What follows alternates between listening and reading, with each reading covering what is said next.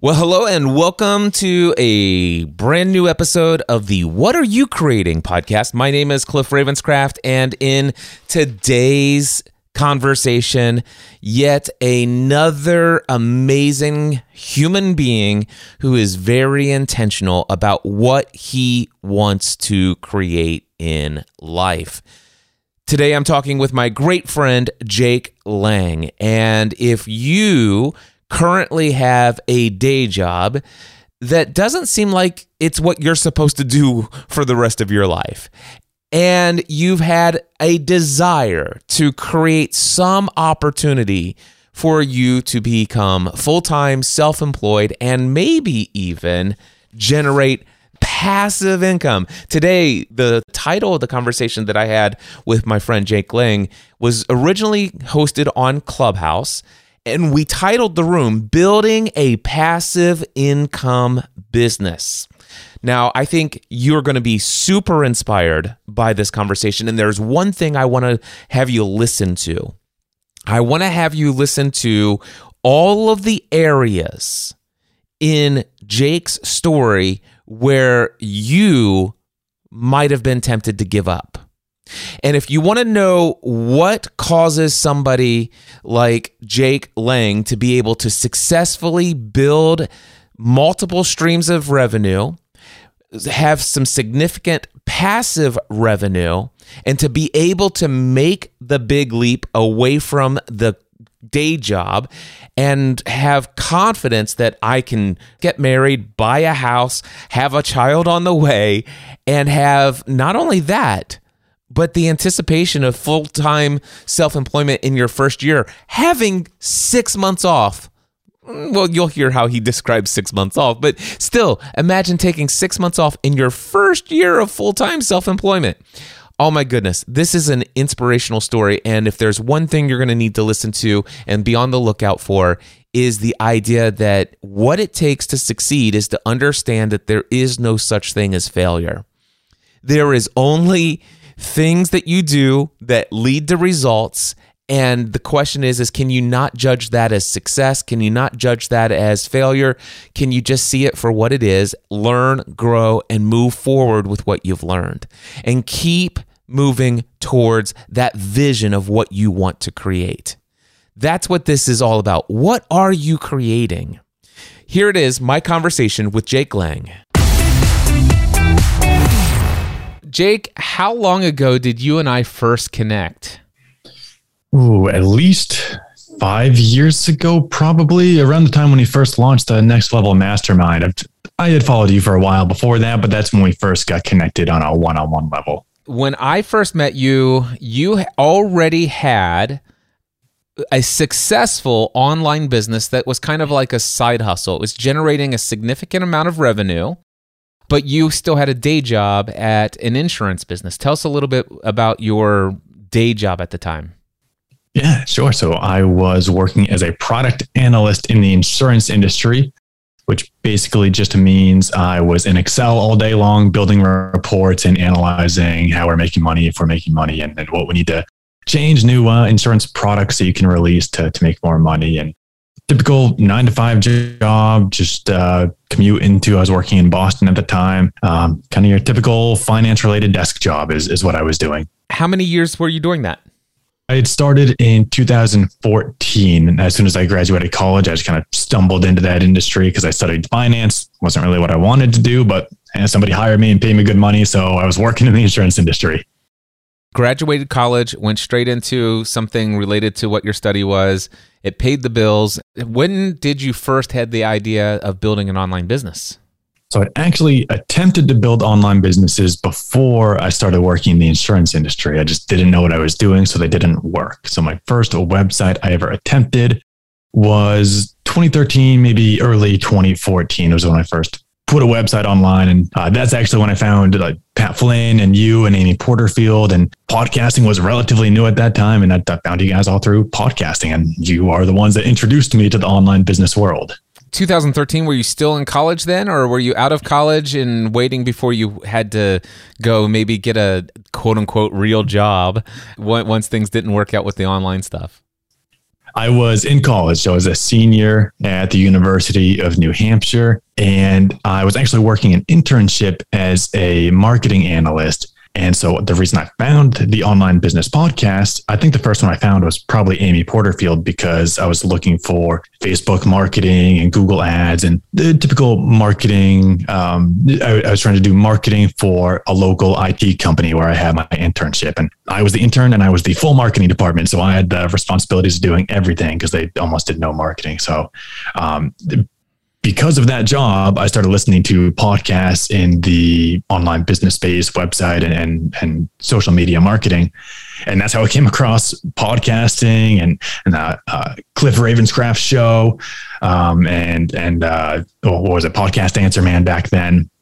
And, uh, and all the other online business podcasts, which introduced me to this world. And then I started my first website because I was hooked and I didn't realize until then that an entrepreneur could just be somebody that starts a website for what maybe cost $50 at the time to put a website online and pay for hosting for the year. I didn't know that's what entrepreneurship was. I thought you had to be an inventor, uh, Steve Jobs, Bill Gates type person building a computer in your garage. So that was my introduction to wow, anybody can be an entrepreneur. So you took 50 bucks, started a website, and you immediately found internet fame and success. Is this the story? Yep. Oh yeah, I got rich overnight. Bought my yacht the next day. uh, we, for those who don't haven't picked up on it, we're totally being facetious here. What was your first website? What was the first business attempt?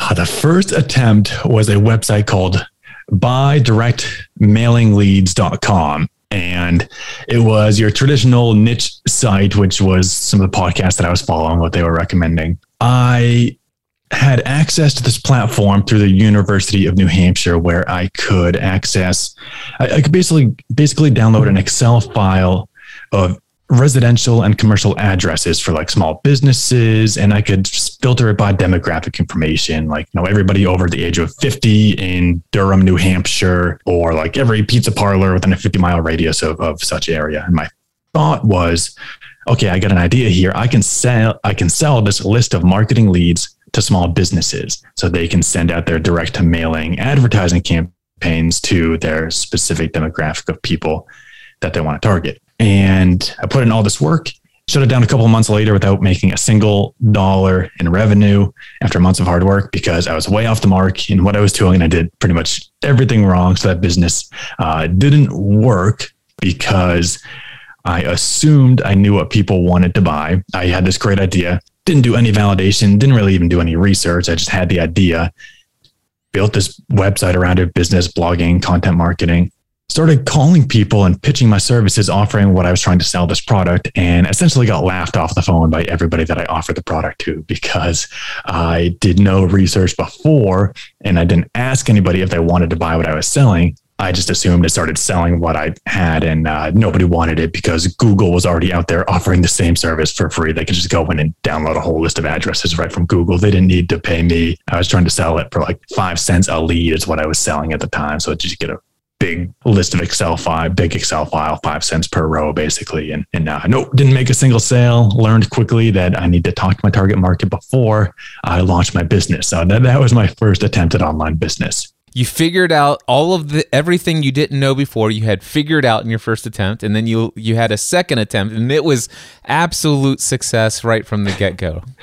And then i bought my yacht and then i sailed off into the sunset. But nope nope second time also shut down without a single dollar. Actually i take that back. I made one sale but i didn't know how to deliver what i sold. So my second business did not work either. So tell, you want me to tell me, you? Yeah, uh, tell us the. I want all the gory details. All right, all right. You're, you're getting all my embarrassing past moments that I had deep, deep in the. This in the is closet. hey. Let me tell you something. This is the only people. Are, this is the only way people are going to resonate with your story. It's like okay.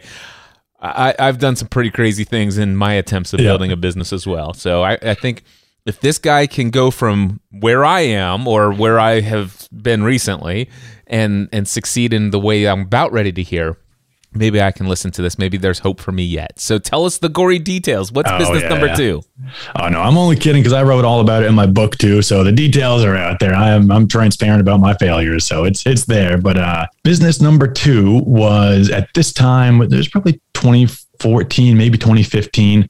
I was working in the insurance industry now. I was out of college. After my first business failed, I had some doubts and I didn't think I could this online business world was for me. I thought I had failed. Okay, I tried. It's not going to work. All right, time to get the traditional job and climb up the corporate ladder to middle management. And that's what's what's in store for me in life. And uh, you know, it, it also depressed me. I did not enjoy that thought of thinking that I had 40, 50 years at a desk and you know cranking out Excel files and Excel reports for my manager with the hopes that someday I'll climb up and maybe take his job and then take my boss's job. And uh, you know, depressing thought. But anyways, while I was in the insurance industry, I was just starting to dress like a professional. So I was buying dress shirts and clothing and pants and and I'm tall and I have long arms and I'm skinny. So I could never buy dress shirts off the shelf that fit me. They either, if I wanted to buy a dress shirt that fit the length of my arms, the waist would be like three times too big. So it looked like I was wearing a, a parachute. And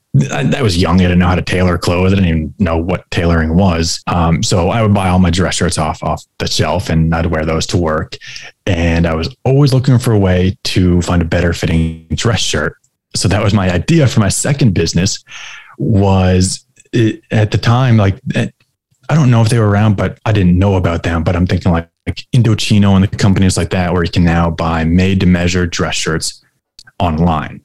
And that was the idea that I had. And I started a business called Sway Wear Clothing, which was intended to be for men, tall men, buying a dress shirt online that was tailored to your specific waist size and arm length so that you could just buy them online and not have to worry about going to a tailor. And at this time, I had read the book, The Four Hour Work Week by Tim Ferriss, and I learned all about uh, validation and pre selling. And he had the strategy of before you launch your business, use Google Ads to send leads to a test website and try and sell your product before you go out there and start your business, which is what I do now with all my businesses. But that was kind of my introduction to, oh, okay, I can I can validate my business before I dive in. I also learned from my first attempt at starting a business that you need to talk to your target market first before you sell anything. So I should say that was step one. I had this pain point. I went out and I was talking to people on social media, Reddit, and Facebook groups, and I was just posting surveys out there. I was asking if people had this similar challenge or if you guys buy dress shirts, like what's your problem? Lots of people had the same problem as me where oh the arms don't fit. If the arms fit the waist doesn't fit. Yeah i can't buy anything online or in the store that fits me without a tailor. So i was like okay i found a pain point. Fitting a dress shirt.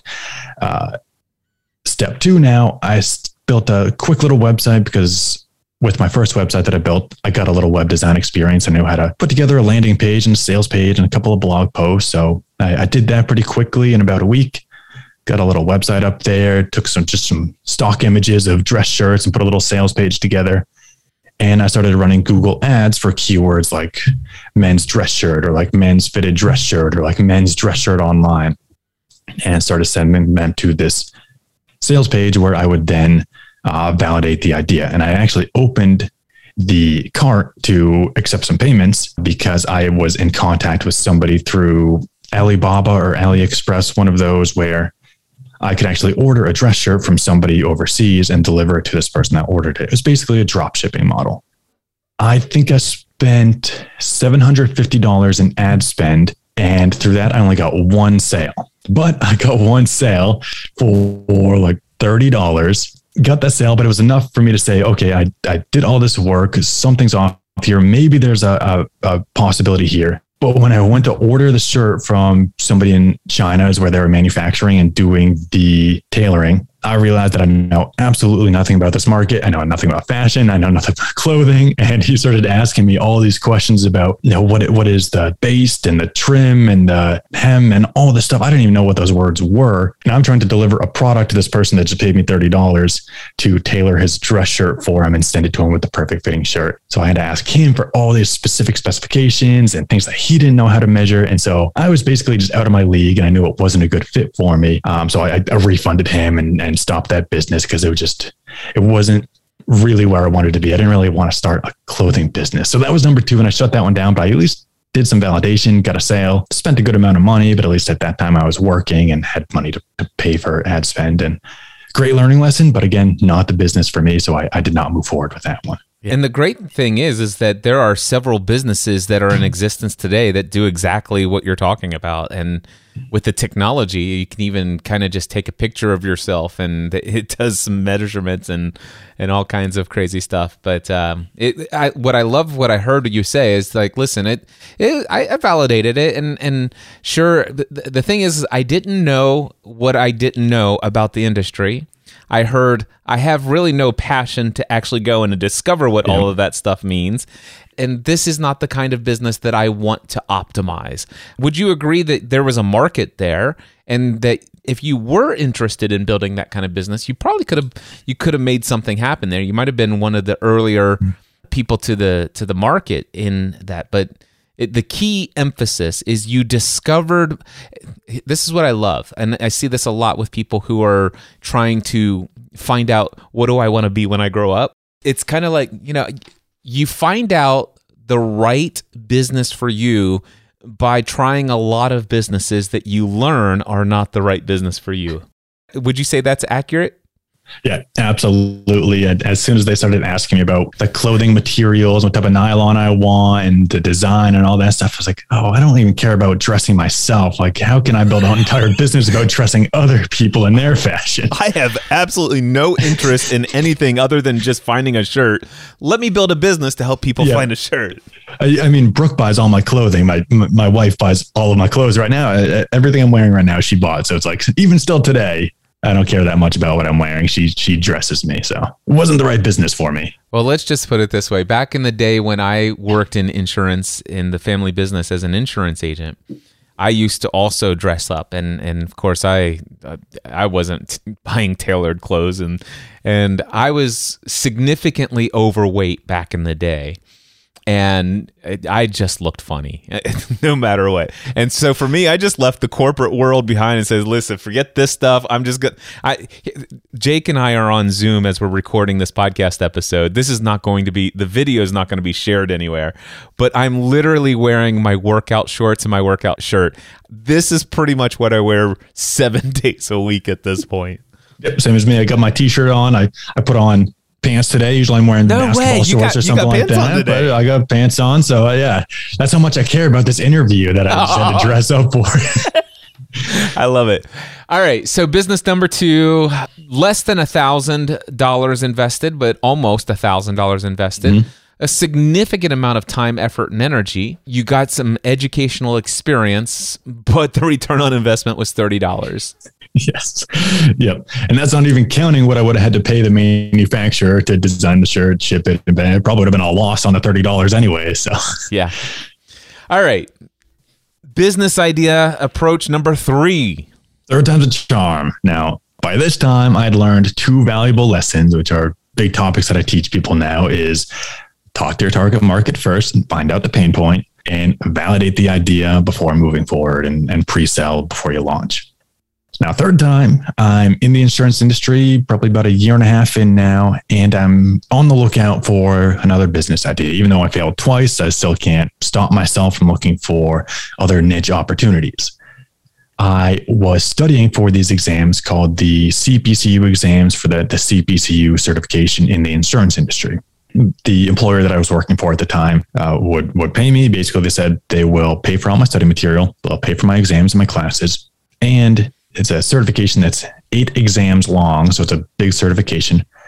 If I pass it, they would give me a bonus of five thousand dollars and pay for me to go to Hawaii to the conferment ceremony and um, you know celebrate that I passed the certification. So I was like, okay, sure, you know, straight out of college, yeah, extra five thousand dollars and pay for me to go to Hawaii. Like, yeah, I'm on board. I will study for these exams that you that you want me to study for. I'd say it was probably two exams in. I'd, I'd passed my first two exams before I realized that it might be an opportunity to start an online business about this exam and these certifications.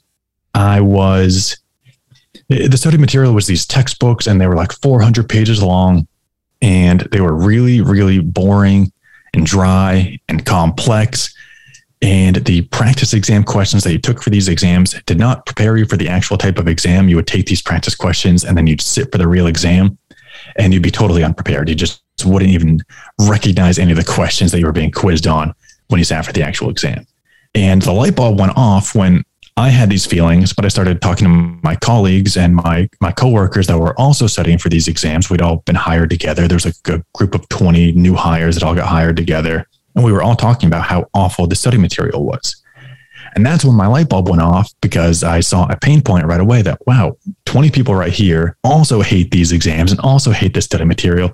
And they just want something that they can study and pass their exams in the least amount of time studying, pass their exam as quick as possible, and just get their bonus and move on. So that light bulb went off. So I started a business to help people pass the CPCU exam and the CPCU certification in the insurance industry. And that business is still going strong today. It is still my most profitable business. I'm still operating that business. And I'm, in fact, just this past year, started branching out into other insurance education and certifications. And I'm now selling courses for other insurance exams. I'm kind of branching out and expanding my market here. So, uh, third time was a charm. That one was was profitable almost immediately, and uh, still still uh, the best performing business that I have to date. Were you inspired by Pat Flynn's LEED exam or, or Green Exam Academy or whatever it was? That his story about that. I actually didn't know about that until I had launched the website and created my first course. But that gave me the absolute validation that, okay, somebody else has done this. Like it's a proven model now. I'm going to go out and write the rest of these courses. Um, I don't know why I hadn't heard of it before because I was listening to him and other podcasts, but I just remember being at the gym one day and he started talking about these LEED exams, and I was like, "Wait, I just wrote a course for for uh, study material in my industry. Like maybe I'm onto something here." And and if he proved prove the model, like I should keep going with this idea. And uh, and, and yeah, so it's it's basically the same concept as what he did with the LEED exams. What's the name of the business? If people wanted to go look at it up, look it up. Yeah associatepi.com stands for associate and personal insurance. So associatepi.com. Associatepi.com. And one of the things that I remember seeing on the site was a big, huge, gigantic guarantee badge. Like you're absolutely guaranteed, hands down, you will pass your CPCU exam or all your money back. Am I, yep. re- am I remembering this correctly? Yeah, yeah, you're spot on. That's one of my big differentiators because when I launched this business, probably it was like 2015. All of there was there was the main institution that offers their study material, administers the exams, and then there was maybe two or three little guys like me that were selling their own study material. None of them, even the main institution, were using the were using any online business marketing tactics. Nobody knew SEO. Nobody was doing email marketing. Nobody was offering guarantees. Nobody had good sales pages. All the websites looked like they were built in the early 2000s, late 90s, and just had never been updated. So I came in as the guy with an online course and I put all the study material online. Everybody else was like PDFs that you had to print or textbooks or DVDs. And I came in and said, Hey, everything's going to be online, online course. I'm going to give you a free practice exam. I'm going to give you a bunch of my free tips through email. I'm going to blog and tell you all the behind the scenes information that you need to know about these exams. And that was ranking on Google through SEO. And my study material is so good that I guarantee you'll pass or your full money back. And that was kind of my big value proposition. And, and my whole purpose of my courses was that I cut out all the fluff. So I told you that the textbooks were about 400 pages long. Well, my courses were about 100 pages long. So I took out all the fluff material, just quick, straight to the point. Here's the most important topics you need to know. The textbook takes you know, three paragraphs to explain a term. I'm going to explain it in one sentence because that's all you need to know for the exam. And I'm going to write practice exam questions that are formatted like the actual exam so that you feel prepared when you sit for the actual exam. So all that stuff kind of combined, I, it, it took off right away and started getting sales right away. And with the guarantee, uh, still to this day, I have about a 99 to 98% pass rate on these exams because I break the content down in really simple terms and just make you focused on the important topics. And that's really what you need to pass these exams. So I still have a high pass rate. I have that money back guarantee, but I, I maybe issue one or two of them per year when people fail. So it's it's not a big money loser for me. So it's uh, it's worked out well for getting more sales. You say it's the most profitable business that you have even to date. How much money per month is that generating for you today? That just that business. It's been up. It's bounced around like eight to ten thousand some months, but I would say on average, I can pretty much guarantee five to six thousand. But some months are are bigger studying months, so it'll bump up to the eight to ten thousand range. But uh, I can pretty much passive income guarantee five or six thousand per month. Now, we talk about this, and I labeled this room, this conversation in Clubhouse as building a passive income business. There was a lot of time, effort, and energy put into building this. Is that correct? Oh, yeah. Yeah. I call it passive income now, but what was it, seven, eight years ago when I was first building this? It was not passive. It was a daily get all the content done, build these courses. But then I could set it and automate it and, and build in the automation funnels it was a full time job in and of itself to build this on top of your full time job. I would assume. How long? Be, how long did it take you? How many months did it take you before you had your first? Let's just say your online course and also your sales marketing strategy worked out for your first course. Mm-hmm. So let's see. The first course because I remember I launched the website in March and the first sale I remember was in the summer in June. So what is that? March, April, May. So three, four months. Uh, I would say March, April is probably when I launched the first course. And actually, what happened is I, I made another mistake when starting this business. I uh, the first course that I sold was called the API 28 exam. It was like it, the smallest exam that I could take and pass as quickly as possible. I chose that one first because it was a, it was a quick, simple exam that I could just crank out study material for. I took about a month to create the study material, write the practice exams, and publish it. Published that one. See, March, April, I published that one and didn't sell a single one of those courses because I realized later another tool that I now use is just using search volume, Google search volume, like Google Keyword Planner. I use Longtail Pro as my SEO tool. I, I was introduced to that tool and I looked up the API 28 exam and I realized that only 20 people per month are searching on Google for the API 28 exam. And I've realized that only a couple people per month actually study for this exam after I dove in deeper and, and talked to the institution about how popular the API 28 exam is. So I was off the mark because I had validated the idea for this suite of courses and that people are studying for these exams.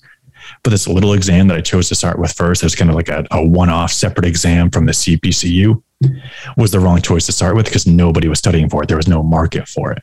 So I thought you said you had learned all about talking to your va- uh, your target audience first, and that you learned to validate and pre-sell. But so, how did you make this mistake, Jake Lang? I'm I'm curious. I still, I still make mistakes. I just, there's no stopping me. That was I validated the entire designation. Yes. But what I didn't realize that within the designation, there's individual exams, and some of them are a lot more popular than others. And so that's what I did next. Is I launched this API 28 exam in April. Didn't sell any of them. Quickly realized I was off the mark again. I had to learn to search volume this time, and I found the other most popular exam, which there's about 500 people per month searching for this one on Google. And I know that there's a, it's the first exam, the CPCU 500, the first that you need to pass in the series of eight exams to pass the CPCU. So just by logic, it's the most popular because it's where everybody starts. So I wrote that one next, published it in June. And within a week or two, I had my first sale. And by the end of that month, I had $600 in revenue of course sales from selling the CPCU 500 course because I finally figured it out that I found the pain point I had the, the value proposition and the, and the marketing funnel set up, and I found the course that people want to study for. And I finally got that first sale, and that was my first real dollar of revenue in terms of online business. What I know from about your journey and what I'll explain to folks is that you you figured out the marketing of this thing you got it up and running you created the study materials for other courses you uh, were obviously very strategic about collecting people's email addresses you were marketing the other courses as you were releasing them to those who took the exam prep for previous courses and did a lot of cross selling to to people who were already very familiar with the value or with the uh, quality of your mm-hmm. materials and also not to mention the fact that you also gave you had a marketing strategy where you gave away some stuff to give people a, a, feel for the quality of what you do before making the purchase as well. Tell us a little bit about that.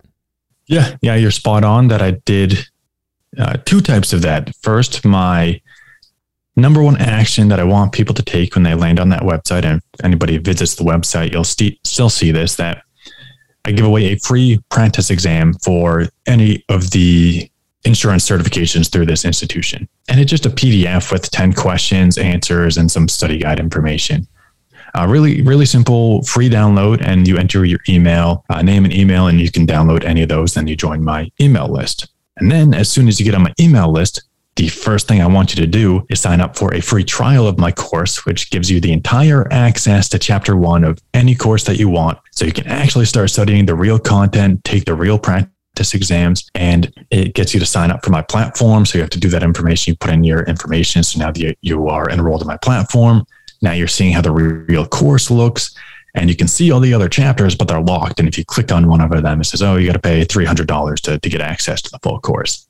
So it kind of gets them first step in the door to see, oh, this content's really good. I'm going to upgrade to the full course. That's the, the two steps of free content that I give away in addition to all the free blogs and podcasts and all the stuff that I put around the certification. So eventually this thing's up and running. It is starting to generate revenue. Like the work you've done in previous months is consistently generating new revenue from new clients over and over again while you're still consistently creating new materials for new courses. But all of that work that was done previously is now passively generating revenue for you, which is an exciting thing. And that's where the passive revenue comes in. I want to pause there for a minute because it, it's been a while since you and I chatted. But when I remember first meeting you right before you joined the Next Level Mastermind, I happen to recall that you did some other businesses as well that aren't the ones that you just mentioned to me. I think there were some other off the wall businesses or products, wasn't there? You're you're right. Yeah, I've done seven or eight of them now. And so when I joined the next level mastermind, I had associate PI that was up and running, and that was yep. my, my money maker. I had this little website about a type of dog, the the Pomsky dog breed, which is a mix between a Pomeranian and a Husky, and I taught people how to train that type of dog. Do you still have and, that today? Don't you? I don't. I actually just sold that one for ninety five thousand dollars on Empire Flippers. So that was that was a pretty good return for a little dog blog. Ninety five thousand dollars for the Pomps, Pomsky dog training site. That's awesome. Uh, so, so last time you and I talked, you still owned that one, and it was a nice little passive income generating thing. Let, let's pause on that one for just a moment. So you created a blog for training how to do this. You created what, what was the what did people buy? What were they buying from you?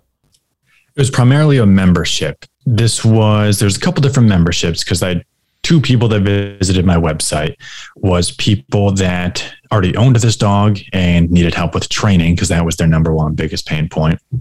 So for them, I had a membership and I actually wrote a training book that you could buy on Amazon. If you type in Pomsky on Amazon, I'm like the first result that pops up and my book on how to train this type of dog. And it's got over 100 reviews and, and, and doing really well basically people would buy that book and then they would join my email list and then I would upsell them into a membership where you could register your Pomsky with my association. I'd give you this full suite of training material and you could join my community and talk about training your dog and ask me all your questions. That was one membership. And then there was the people that are looking to buy or adopt this type of dog. And those people could also sign up for my membership. And the reason I actually started this website, it was supposed to be a practice website for SEO because I had stumbled across this dog breed. And at this point, I knew the niche site world. And I found this little niche opportunity where I could practice SEO and there wasn't a lot of people writing about it. And I could just kind of hone in my skills on this site. Once I got in and started writing about it, I found that there's a lot of scams that little old ladies that are trying to buy this type of dog breed, they, they either want a breeder or they want to adopt from a shelter they would end up getting scammed and send hundreds, sometimes thousands of dollars to somebody on the internet through uh, Western Union wire transfer, and they would never receive their dog because other people like me, well, I, guess not like me, the, the bad people, but that also saw the SEO opportunity, were creating fake websites. The alternate universe, Jake Lang's in the world. the multiverse out there. There's another another one of me out there. Um, but but they had these fake websites where they said, "Hey, you know, buy a Pomsky right here." They would actually be like responsive, and they'd answer emails for people that came to their website. So somebody would pay through Western Union and pay a thousand dollars. Okay, send me my dog. Here it is, and then they'd be ghosted, never to be heard from again, and they just lost a thousand dollars to this scamming website. They were really easy to identify for somebody that knew about online business or even just knew about websites in general. If you go to a website and it's it's got all this, it, it just looked like a scam when you landed on the website. But older generation, it was it was mostly it was mostly like older women in their 70s or 80s that just want this cute little dog that looks like a mini husky didn't really understand that this could be a scam and somebody might be lying and i can't just send a, a wire transfer to somebody because they could take my money and run even if because there's no contracts or anything involved so i got good at identifying these scams and that's how i started this website was essentially just pointing out these scams and i created youtube videos saying here's how you identify and you can do like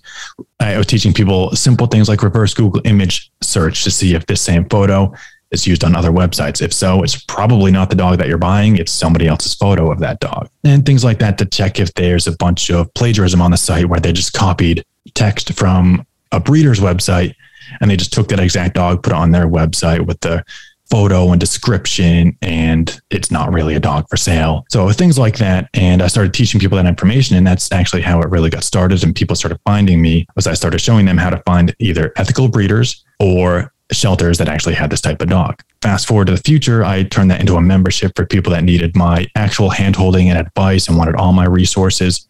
I have my free resources out there teaching that, but you could join my membership and I'd actually give you a list of people and their Pomskies that were available. And hey, these are the breeders that do it right. Hey, these are the shelters that actually have this type of dog. You can just contact them right through my membership and find your dog in, in five minutes. So those are the two memberships. Plus, I had an affiliate revenue stream.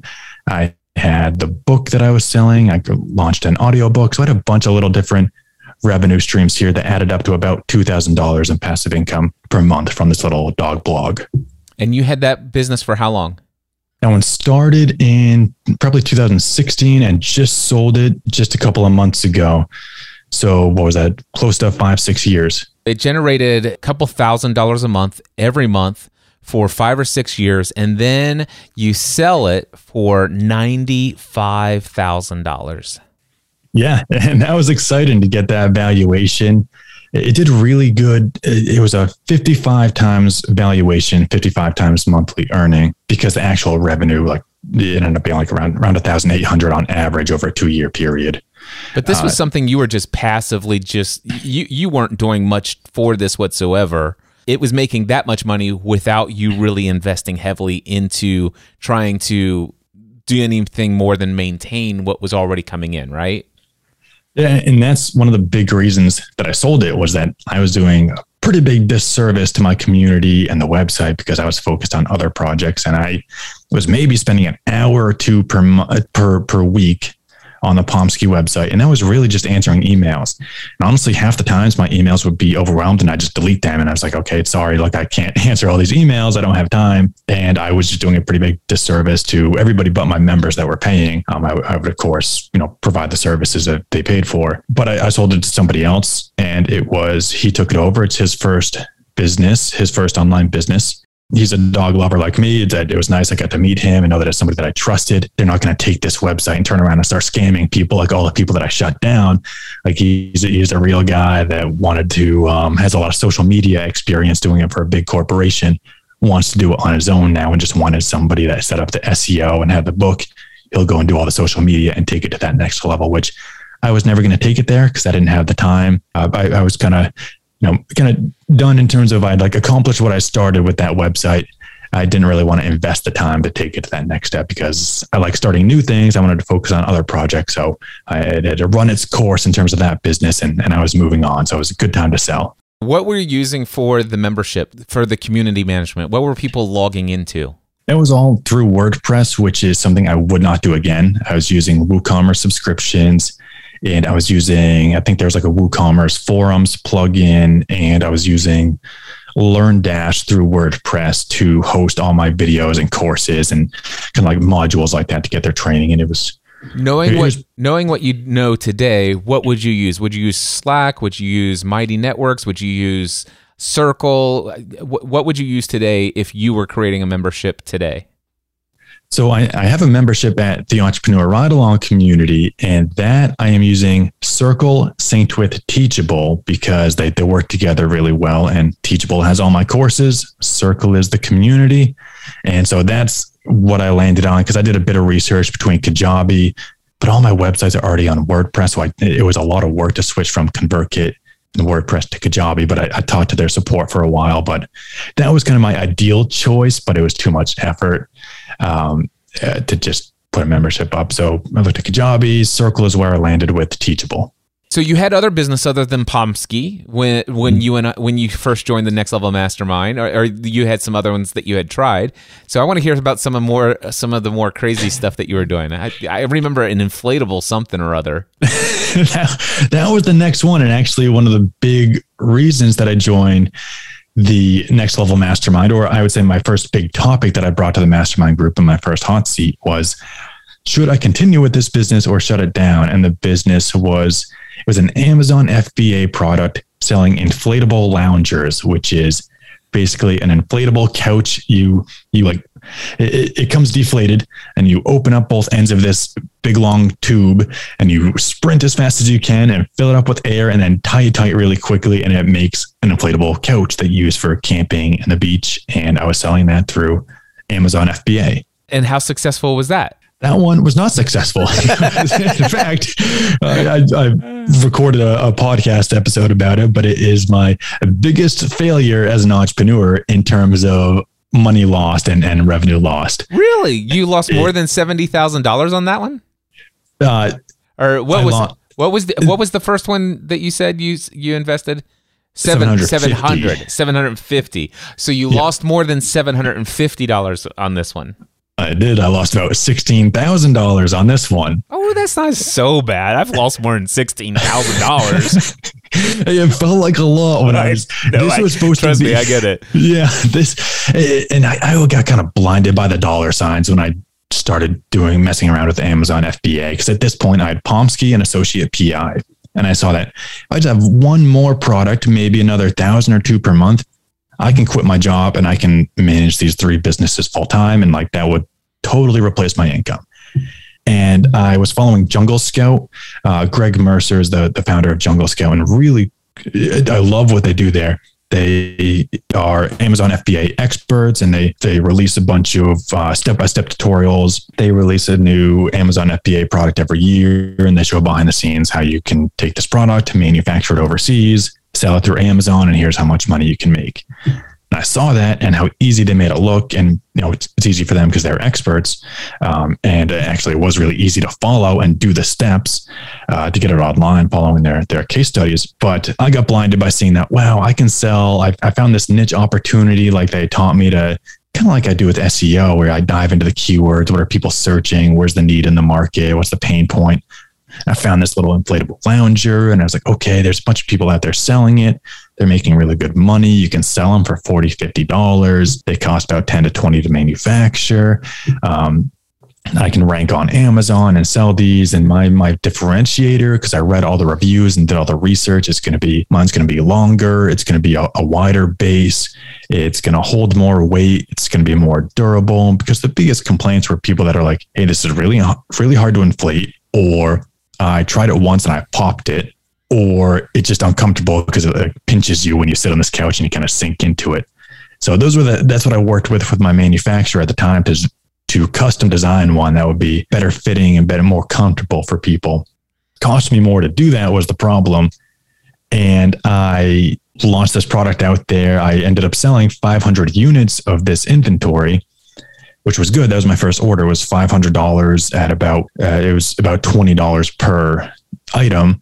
Uh, so I put a big chunk of cash down. I had to pay all this extra money for like professional photography for Amazon photos, uh, just Amazon storage and selling through Amazon has its own fees. And then I was using other software programs. There's this program called JumpSend, which is basically uh, the way to rank on Amazon and get sales organically is sell as many products as you can as fast as possible and get good reviews. And so this company JumpSend, and that, that if that combination of things increases your Amazon bestseller ranking, which makes you show up higher whenever somebody types in inflatable lounger, closer you get to showing up number one and being the biggest brand out there. So I use this company called JumpSend where you can offer discounts to people. And I was giving away extreme discounts, like 50 to 80% off if you buy my lounger and it gets you a bunch of review, a bunch of sales really fast, And then you can send them follow up emails to say, Hey, hope you enjoyed it. Please leave a review. Like if you liked it, leave a review. So the strategy is take a hit at first, sell a bunch of bunch of your product as quick as possible to jump up the rankings, get a bunch of reviews, and then you can coast once you hit the top of the rankings. The organic sales keep coming in and help you stick at the top ranking on Amazon for that specific product. Well, I could just never churn through enough orders and get enough orders to hit the top rankings. Where if I knew if I hit the top of the rankings, or even if I hit the first page and became one of the better sellers, it'd be on autopilot. It'd be a couple thousand dollars in profit every month. I would just reorder inventory. It'd be passive. And it would just be every month or two, I'd place a new order for 500 or 1,000 new units, fill up my inventory on Amazon. I don't have to do anything. I just sit back and sell this physical product. The problem was I had to spend so much to get there, to get my inventory, ship overseas, get through customs. And then I'm selling them all at a discount that I just couldn't sell enough. 500 sales wasn't even enough to crack the first page. I didn't even crack the second page. So I never got the organic rankings. I didn't get the organic sales. Ended up being a $16,000 loss in the end after all inventory expenses plus some little profit and revenue here and there um, and ended up shutting it down in our next level mastermind because it was something I brought to the group. Talked about it over probably two hot seats before I made the decision, decision to, to cut it off. So there's a bunch of other stuff that you've done, uh, but I want to I want to go back to the CPCU exams because this is something else I remember during our time together.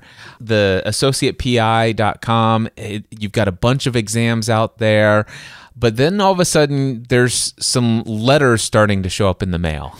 Oh yeah, that that was terrifying. uh, yeah, so that was also right around when I joined the next level mastermind. Yeah, it was right when you joined. Yes, I think it actually happened right before joining because I remember this was another big topic because then I received a cease and desist letter from the main institution that sells the CPCU exams and administers the CPCU certification. And they said, uh, they basically told me I was the worst person on the face of the earth. I'm a criminal. I'm a terrible person. And I should shut down all operations and never tell anybody that I ever existed. And they just sent me this terrifying letter about how awful I was as a person and to, to cease and desist immediately or we're taking legal action and it's going to cost you tons of money in legal defenses. It was also included in such letter, right? Mm-hmm. Exactly. Yep. Now, here's the interesting thing, Jake. Is is and I, and I imagine everybody's listening to this is picking up on this already. There's something inside of you that's different than a lot of other people, and that is the fact that you have all of these different things that you have tried and not succeeded at and then all of a sudden you got the one thing and it's really successful and and then you you got the other thing and it's somewhat successful the, the, the Pomsky thing for a little while there and you go to it's like okay now I, have got the Midas touch I, I could figure this out but then that thing turns out to be a $16,000 loss and right around the same time you're faced with these cease and desist legal things from the one thing that is the closest to getting you to be able to leave the day job. And mm-hmm. yet, you still have that business today. And yet, that business is still profitable and that business is still generating significant revenue. How on earth are you able to continue to have this business when you did not cease and desist? I'm still here. They just can't get rid of me. So basically, you brought all of your your massive legal team from Lang and Associates to full bear on them. Yep, brought the hammer down on him. But but it actually, I, I had about. Thank goodness for that prepaid legal plan I had. We're totally joking, by the way. I don't think you had any legal staff on hand, did you, at the time? Well, I did actually because Brooke was in law school at the time. Oh, okay, there we go. So, oh, Fair enough. So so basically, you you sent Brooke over there and intimidate, and they backed down. Is that what happened? I wish, but since she was in law school, she couldn't represent me. But uh, of course, she was going to be my first call, anyways. But I called her right away. I was I remember walking home from work. It was like five thirty. I was walking to the train to take the train home, and just saw this this message pop up you know, it's clearly illegal. And it, it, said, you know, something, something on the end it said cease and desist. And I was like, oh, that's probably not good. And it popped up on my phone as I, was walking home. I remember opening it and just standing there in the, in the middle of the sidewalk for like 15 minutes, just, you know, heart pounding, just being like, wow, are they, you know, are they sending a hitman? Is he right behind me? To take me out any minute here? Cause I, cause I've infringed on their, their copyright is what the issue was.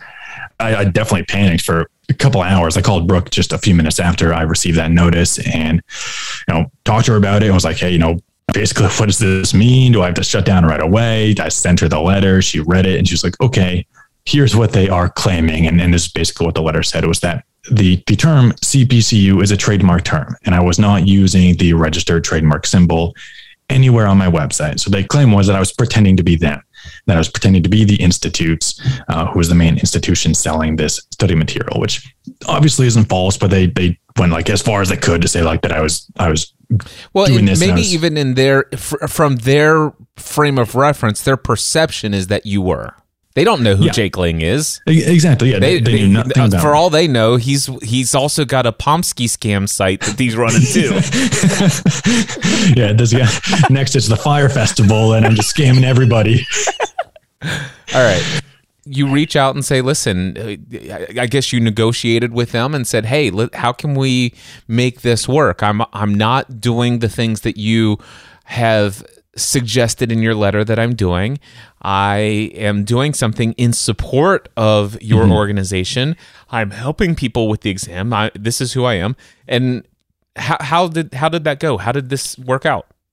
Yeah, so it ended up being a two year back and forth, and I did hire a lawyer right away because they gave me 14 days to cease and desist. Otherwise, they bring legal action. Per Brooke's advice, uh, she wasn't an attorney yet. She was like, go to the Boston Bar Association, just find somebody that knows copyright infringement law and hire them. So I paid for an attorney uh, in the Boston area. I forget their rate was 250 or $300 per hour. So expensive. And over the course of two years, we went back and forth with the other side, ended up being $20,000 total in legal fees. Uh, but our first message back to them was basically, hey, first of all, he's just a single guy out here that is loves your association. He loves it so much that like he's teaching people and telling people to take these exams. We basically showed them like, hey, I'm a good guy. I'm recommending people to take these exams. I'm teaching people and helping people. Yes, you're right that he didn't know enough to trademark this term. Um, sorry about that. Like we can fix that. We'll put a disclaimer on, add trademarks everywhere, and um, they we, that's how we presented it to them. Also, one of my saving graces was that when I first started out, I contacted them, I emailed them and said, "Hey, I'm thinking about doing this. Like, is that okay?" Because at the time, I didn't know if it was okay to sell study material for these exams. Other people were doing it, but I emailed them and actually had a really good conversation with a bunch of people on their teams that were super friendly. And we went back and forth and figured out exactly what I needed to do to, um, you know, be not an approved seller, but they basically gave me permission written in an email, which helped out a lot to sell the study material. And on my About Us page, they gave me this one little basically it ended up being a disclaimer, but they gave me this paragraph of text that said, hey, the institute owns these uh, these terms and this is their certification. I'm not affiliated. And they just said, just put it on your About Us page and you're good to go. Can go help people pass these exams. Well, we sent them that email right away and they were like, oh, okay. it says right here from these people at our own organization that uh, you are allowed to sell the study material. What ended up happening is this company, the institutes, what we kind of figured out happened is they just hire some legal firm to go out there and you know do whatever they do. They just outsource all their legal work to these, this lawyer in Chicago. First thing she did was go out and say, "Hey, is anybody infringing upon your trademark, your your private property?" They found me the biggest reseller of the study material and targeted me first. Not not reseller, but the biggest one selling secondary set of material. So they targeted me to basically make an example out of me. And if they could make me shut down, and cease and desist, because I wasn't properly using their trademark. They would then go after all the other little guys that were beneath me and shut all them down based on the, the logic of, of me shutting down. I don't think they expected me to hire a legal team and actually come back and go back and forth with them and spend $20,000 to fight this. Uh, but I did. And in the end, the only thing that I had to do was after $20,000 and a bunch of back and forth and a bunch of crazy requests for them, like they actually told me to modify my payment processor, which is Stripe. I obviously can't modify that to within after you type in your credit card information, add a line that would pop up and populate and say, this association is not affiliated with the institutes. And then after you type in your, your like your CC number, another message that pops up and said, like, just so you know, we're still not affiliated. we have not since become affiliated since the last input. and, and actually, that was the last straw where my lawyer got mad and wrote back to them. It was just like, "Hey, like you are just I forget what it's called, but basically they're bullying a smaller competitor, uh, basically misusing the legal system." And he was like, "If you keep doing this, we're going to countersue you for all the money he's paying to come back to the, your crazy requests." And after that, they came back was like, "Okay, just add this disclaimer in your footer and in your menu bar, add legal disclaimers that people can click at."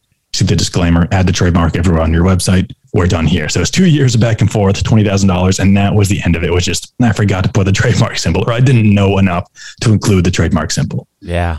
Wow. Well, the good news is that you had the $20,000 to invest in those legal fees because the site was profitable. This was a mm-hmm. side business that was that it was basically it you you, you invested the $20,000 and even in those two and a half years, it was still an incredibly profitable venture for you. Yeah, it, it, was a no brainer to do it. I, I made well over 20,000 in those two years. So uh, made sense to pay the legal fees and keep going back and forth to keep that business, which eventually allowed me to quit my job. I know that you wanted to begin helping other people. That that's you wanted to coach, you wanted to teach, you wanted to help other people learn how they could build online businesses. And I also knew that you wanted to be able to get to that threshold where you could lead that day job.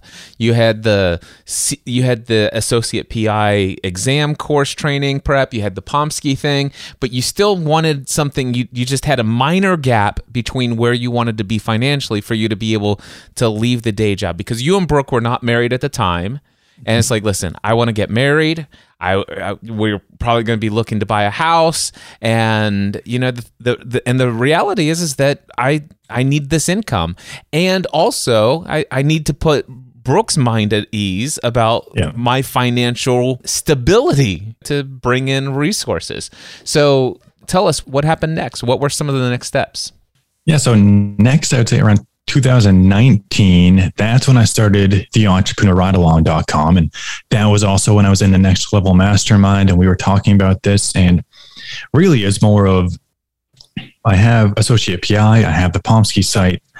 Those are profitable and great opportunities, but it's not my passion. I don't wake up in the morning, jump out of bed, and say, "Oh, I can't wait to talk about insurance and pass another insurance exam." That just it, I couldn't get myself going enough to like be passionate about those businesses. But what I loved doing is talking to other people about online business. And I really love the beginning stages, as you can tell from this conversation, of starting something new, finding that opportunity, start a new project, figure out how to make it work.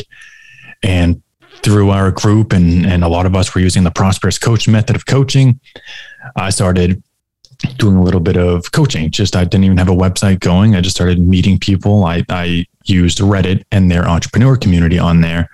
I started meeting people, providing advice just from my years of experience starting niche online businesses. And I started booking coaching calls, nothing paid, but I just started doing free coaching calls to figure out that, okay, I actually have something that I can help people with. Like I'm actually helping people. It's, it's for free coaching connect calls. Um, but, but it's actually working. And that kind of sparked what I wanted to do was I could use the entrepreneur ride along, which which ended up being the, the website that I started and the business that I started to showcase what I'm doing online. And it's really my excuse to keep starting online businesses and trying new crazy things. And everything that I do now, I just get to say, oh, well, it, it's content for my website. It's content for the entrepreneur ride along. And that's what I do is I try to share everything behind the scenes, including my income, like, like we talked about here, including these failures, including the successes, and every year, my goal is to start a new online business and document what I'm doing and track what I'm doing, why I started it. And eventually, I'll probably sell off these little sites. Uh, but that has turned into what started with the coaching practice. I booked a couple of coaching clients, launched a couple of group coaching programs, wrote the book Step One, like you mentioned earlier. I launched a membership for that website, and that's going to becoming my my bigger business now, my big focus. And with that, the Pomsky website and associate PI, I was able to leave my job back in April of 2021. So about uh, a year ago from when we're recording this today. I left my corporate job and took on entrepreneurship full time, and um, now this is what I get to do every day. So it's it's a lot of fun and exactly what I've been working towards for years, and what I was working towards in the next level mastermind, and finally all came true, and uh, you still going strong a year later. So so so so far, still all good and some exciting things married has a child on the way and planning to take six months off after the birth. And that's what I'm excited about is yeah, we're, we're having our first in July of 2022. Uh, yeah, bought a house in February of 2021. So basically bought a house, quit my job. Uh, we, we'd gotten married before we bought a house. So married, house, quit my job. Now we're having a baby girl and I can't wait. Brooke has an amazing maternity policy. She gets six months off. So she's off from July to January of 2023. So because I work for myself, I said, okay, I'm also off for six months. I also have a great paternity policy. I'm, I'm taking six months. I love that. I also have a great paternity policy. Uh, my, uh, you should you should do seven months just to one upper. Yeah. That is so cool. So let me let me just. How do you envision those six months? I, am curious because I for Brooke, I would imagine she's not going to need to check her emails and check in and stuff like that. She's going to be pretty much unplugged. Is that correct? Yep, correct. She's she's totally off. All right. So what's that going to look like for Jake Lang? For me, I'm envisioning only answering emails and supporting clients because I do have a membership at the Entrepreneur Ride Along, and there I do a monthly training, monthly office hours, and I'm I'm in the forums communicating, helping people and, and coaching. So I do imagine I'll do a little bit of work, not going to be a full six months off, but my vision is maybe answer emails twice a week. I'm kind of thinking, you know, Tuesday, Thursday at, at night when we're sitting there watching Netflix, I'll pull up my laptop, clear out the inbox, um, you know, when when stuff comes in and we're just sitting around and uh, you know, playing with uh, her name's going to be Isabella is a name that we chose. So so Bella when we're hanging with Bella and she's just sitting on the floor hanging out, like I can check the forums and make sure I don't have any messages from clients and then just clear that out. So I envision a couple hours per week just cleanup work, but no new product launches, no new businesses during that time, nothing that's going to take me away for hours at a time, and try and be as much off of work for six months as I possibly can. That is so awesome. Man, I am I am so excited by your journey. I want to encourage everyone who is listening to this whether you're here live on Clubhouse or listening to this in the podcast, go over to Amazon and get the book. It's titled Step 1 by Jake Lang. It says the surprisingly simple process to research, validate and choose the perfect online business idea. I happen to be mentioned 3 different times in here, so that's reason enough to go buy the book. But seriously, the book is really good because it goes one of the things that I like about you Jake is that you have this technical approach. You know, it's like, hey, I you go into the details and let me show you how to do keyword research. Let me tell you whether or not uh, this is a valid business idea from whether or not it's going to get any kind of online business traction for you. And that's an area that, as you are quite aware of, it's like, listen, Cliff's the mindset guy. He he's the motivational guy. I he could sell anything in a conversation, but I am not an SEO guy. I am not a sales and marketing funnel guy. And and one of the things that I loved about your participation in the mastermind group is just how much of that value you brought to our conversations and stuff like that. Yep, that's definitely my analyst background. Is I got to crunch the numbers first, and and uh, yeah, that that's what the book is all about. Really, is these failures that I talked about and learning the process and what worked and what didn't. And now I finally figured out, okay, I can basically guarantee and validate a business before I invest any money and take that next step. So it's it's a whole process behind a couple of steps to find a bunch of ideas, narrow it down, do a little bit of keyword research and technical stuff to find out, okay, this is the best idea or the best opportunity. That's my one idea to go with. And and like you said, you're mentioned in there, your case study is in there. So that's reason enough to go pick it up. That's reason enough. Just go get it because my name's in it three times currently in April of 2022, as we are now recording this on the 14th of April, in Amazon, if you're a Kindle Unlimited subscriber, you can get this book for free. Did, uh, did you know that that's available for free for Kindle Unlimited? Yeah, it's a pretty good deal. So that so so you can get it for free if you're that, and of course, I'm sure you can sign up for a free one month trial of Kindle Unlimited, and then you can cancel if you want to afterwards and get this book for free. So go get Step One by Jake Lang. Also, tell us about Entrepreneurial Ride Along, the, the, the website, the membership, and the podcast. If for anybody who's been listening to you wants to learn more from you about this stuff. Yeah, of course. That's over at theentrepreneurridealong.com and the Entrepreneur Ride Along podcast, which is where this what I talk about is starting new businesses. I talk about my adventures in online business, what's worked, what's not working, what I'm thinking about for the future of my businesses, because I, I use my portfolio of online businesses that I have as a live case study of what's going right, what's not, and where I'm directing the business in the future. The other thing is uh, constantly writing new books. I'm working on a new book, which is centered around using your day job to quit your job.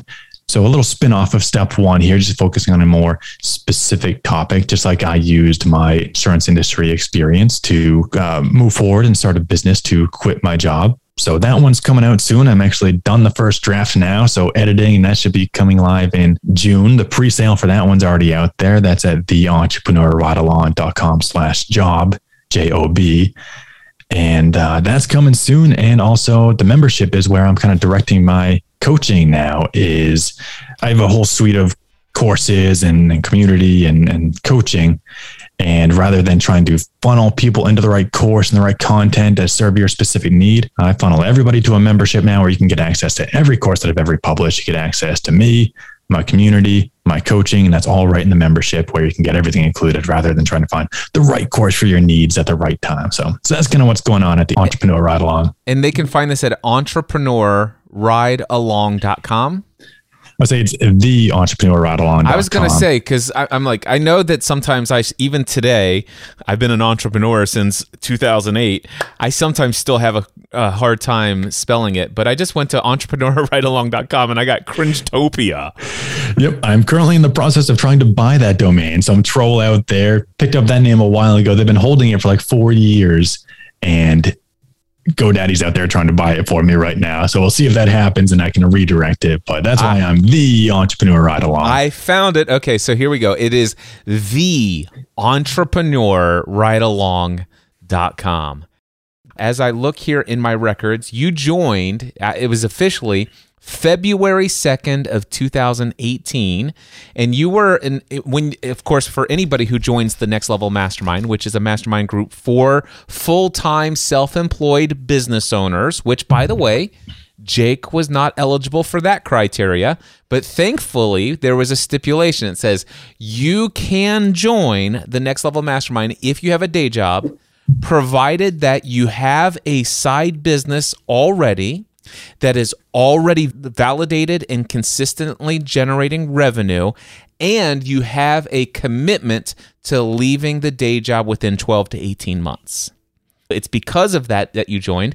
When folks join the Next Level Mastermind, it is a requirement that you make a full one year commitment to being in the group. Now, after that commitment is up, it's up to you whether or not you want to renew. And you stayed in the group all the way through April 30th of 2020. So that was 26 months.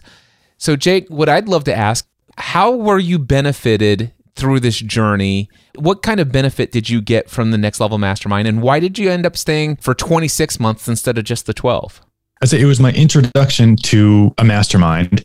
And up until that point, I had always heard the term mastermind and just didn't even know how to get involved in one or connect with anybody. Uh, up until I joined the mastermind, I had never actually spoken to anybody else that had started an online business or started their own side gig or anything entrepreneurship related. So it was my, my first introduction into here's this group of highly qualified people, Cliff being the leader. We, we can share insights, share what's working for each other, help each other on, a, on a one-on-one basis, and grow our businesses together. Uh, so the biggest thing was the community, the network, and all working together. Is that I could come every couple of weeks when it was my turn in the hot seat, I could come with a specific project that I was working on or a problem. Like I said, should I shut down Any Lounge, which was my FBA product, Amazon FBA product?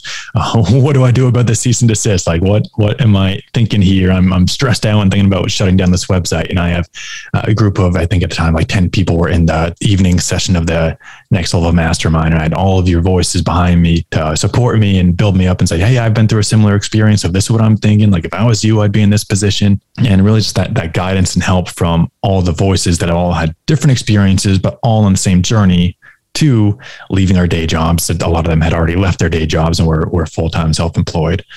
And uh, you know, some of the, the guys and girls from that mastermind are still some of my best friends, especially in the online business space that I'm still connected with and still talk to probably once a week just through Voxer or emails or connecting. All of them are featured in my books and my podcasts and my content. So it's just people that I've met that I trust that are highly qualified to be in this group because that was the one of the beauties of the next level of mastermind is the pre-qualification of okay, you're you're paying money to be in this group to get Cliff's coaching and Cliff's expertise and to join the group and you have to have a business and it's got to be validated making money or you've left your day job. So it's like, okay, these are qualified people that I trust their advice. And no, they're the type of people that if I bring a problem to, they're going to help me with, with actual solutions rather than posting out on Facebook or Reddit and just hope that maybe a qualified person replies. But most of the time it's somebody that doesn't have a business replying, telling you what to do with your business and, and not the same thing. So, yeah. uh, so, so that community of everybody with, with you and, and everybody in the mastermind, uh, really helped me take it at the next level. And I didn't meet the 12 months of, leaving your day job, but I did it within 24 to 36 months after joining the mastermind. I did leave my day job and I started the entrepreneur ride along while I was in the group and I scaled up my business, got past the cease and desist, uh, scaled up all my other businesses and got to the point where I was ready to quit my day job. And um, you were introduced to the prosperous coach method.